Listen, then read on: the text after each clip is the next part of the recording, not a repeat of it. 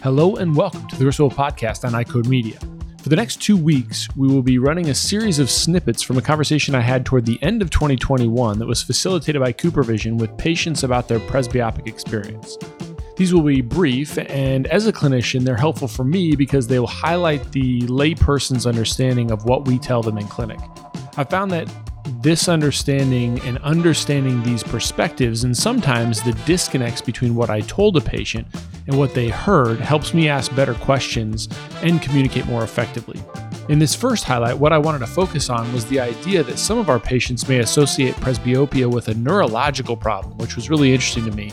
So we'll pick up the conversation with Andy about this experience and what was going through his mind.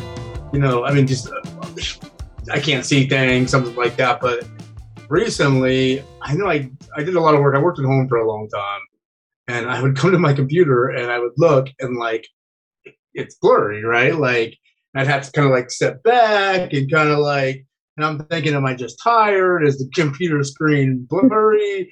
like, is something wrong with the, you know? And it's like you start and blink your eyes and you think you have something in your eyes and you're trying to figure out like exactly. It's this part of it's rather newer to me, so um, it's uh, I, like I didn't know if it was something wrong like neurologically or you know, mm. um, it was it was kind of bizarre. So so that's really interesting. You're, um, it sounds like you you've kind of adjusted or figured out ways to adjust, moving different distances.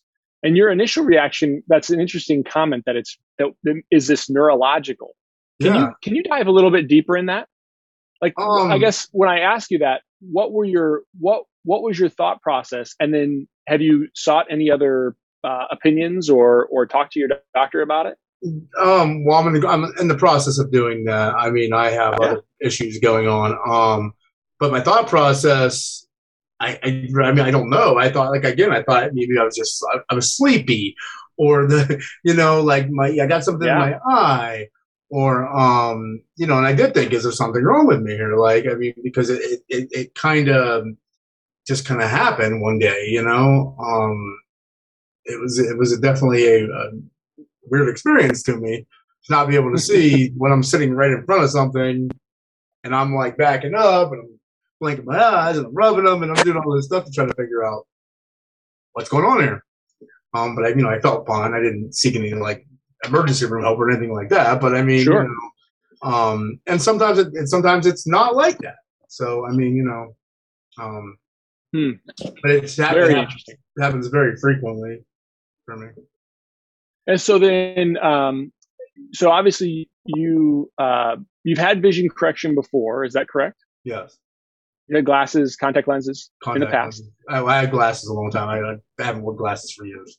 The contact lenses, yes. So, so then, um, have you talked to? I mean, I know this is more recent. You haven't seen anybody before, but have, have you talked to your doctor, or has your doctor talked to you about the fact that this process is going to come up at some point in time, or have you done any searching online for this process to, to kind of learn more about it? what process are you talking about exactly? Well, just the, the, the process that occurs when we when we go from being able to see clearly at distance and near when we have our correction on, like when we have our glasses or contact lenses on, right? When we're usually under 40 to the fact where it's a little bit more challenging for us to see clearly up close unless we do other things. Um, I mean, I, I wasn't really, I mean, I know I had vision issues, but I didn't know um, I don't I don't think this was something that has has it's something new. Put it that way. Um, yeah. Would you have other vision uh, other vision issues?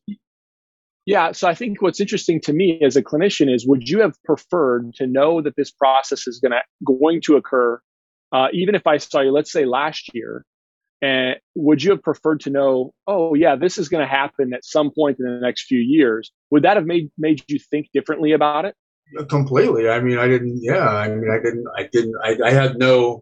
I had no warning that this was going to happen, or no idea this was going to happen. Actually, so I mean, you know, I thought, oh, I, you know, my vision, I can't, I can't see great, like most people, you know, like, and yeah, I, you know, and I have contact lenses and stuff like that. But then, like, now it's something new, right? Like, this is this is different than the previous vision problems that I had, you know, and I didn't have any idea yeah. that, that was going to happen.